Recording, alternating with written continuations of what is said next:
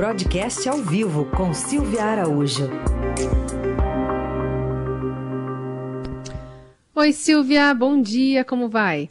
Oi, Carol, bom dia para você, bom dia, Raíssen, bom dia, ouvinte. Bom dia. Vamos falar um pouquinho sobre o, o que tinha morrido, mas está querendo ser ressuscitado o Renda Brasil. Parece que o presidente da República é, tem um custo político bem importante na ponta do lápis, né, para fazer a conta.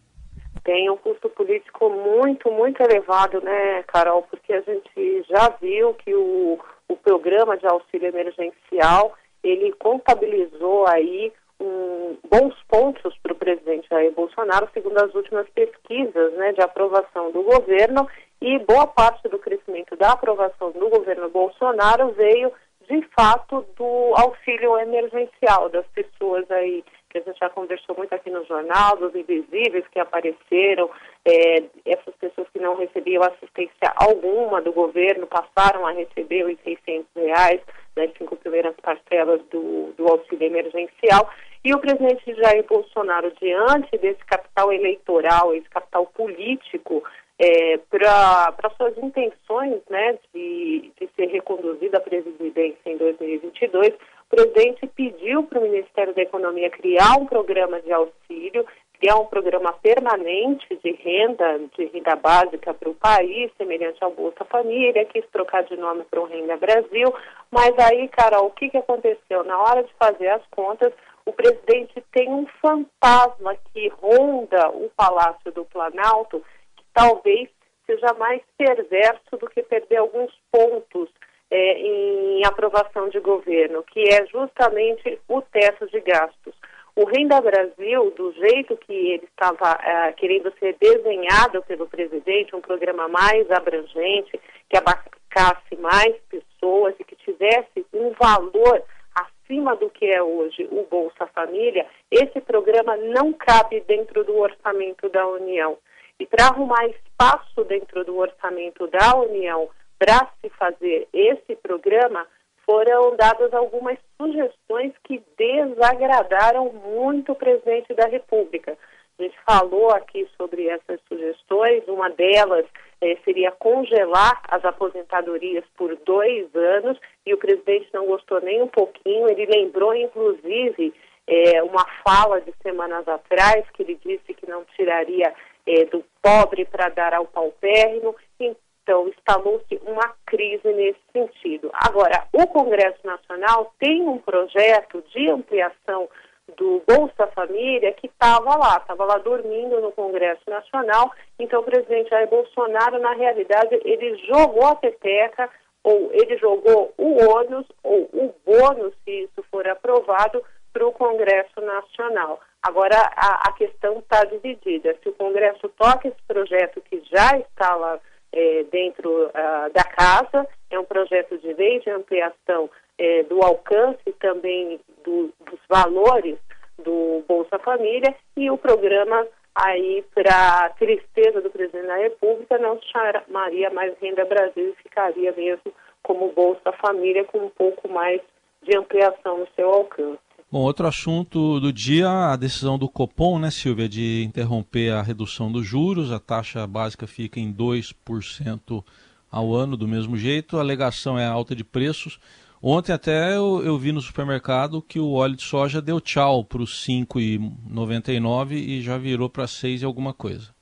Já está subindo mais um degrau, né, Raíssa? Já foi. Já e não é só o óleo de soja, não. A gente tem toda essa, essa questão do arroz, né, que tem sido falado bastante, é, a substituição do produto por, por massa, tudo isso acaba também intensificando a alta de outros preços na cadeia alimentar como um todo, né? O Copom realmente deixou a taxa Selic em 2% ao ano, não mexeu, é, mais uma vez, a gente pode dizer que é um patamar histórico de baixa mesmo, sem ele ter mexido. A gente nunca teve uma Selic nesse patamar de 2% ao ano por muito tempo, inclusive. E o, os diretores do, do Banco Central, sim, eles alertaram para a inflação, né?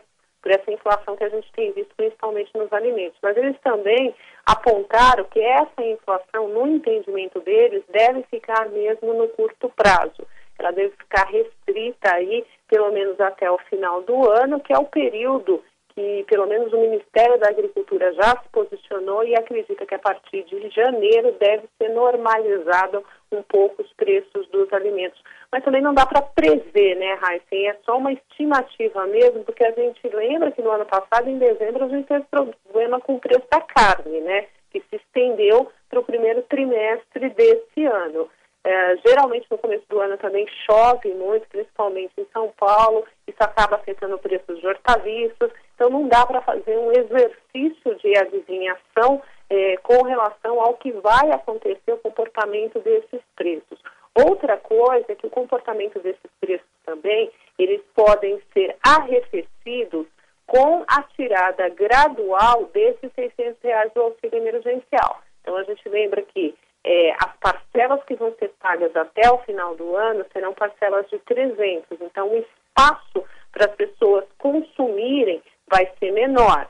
Ao invés do, dos 600, elas terão a metade desses recursos em mãos para o consumo. De qualquer forma, ainda é um valor é, significativo se a gente comparar, como a gente sempre faz essa comparação, com Bolsa Família, que é de 190 reais. Ela tem esse espacinho adicional para o consumo, mas não tanto quanto tinha até as parcelas de 600 reais. Isso pode dar uma arrefecida também nos preços, porque se as pessoas compram menos, os produtos, o preço dos produtos tende a cair naquela máxima de oferta e procura é, que acaba aí é, mostrando, né, acaba alimentando ou não a inflação.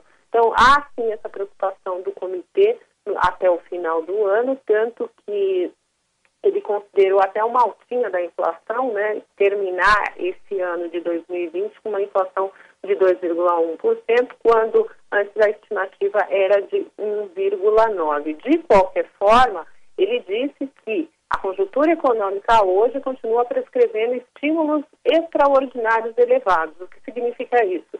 É, continua prescrevendo que os juros devem se manter baixos por um longo período de tempo.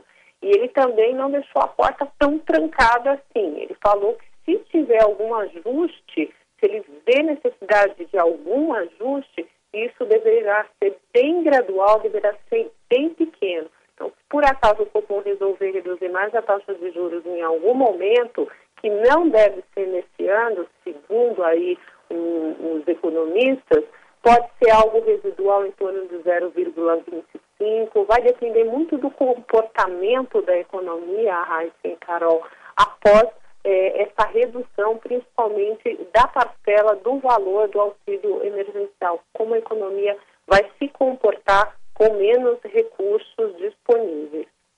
Muito bem, essa, essa Silvia Araújo ajudando a gente a entender um pouquinho dessa, desse cálculo aí do Banco Central. Gente vai ficar acompanhando essa história também aqui no Jornal Dourado. Obrigada, viu, Silvia? Até mais.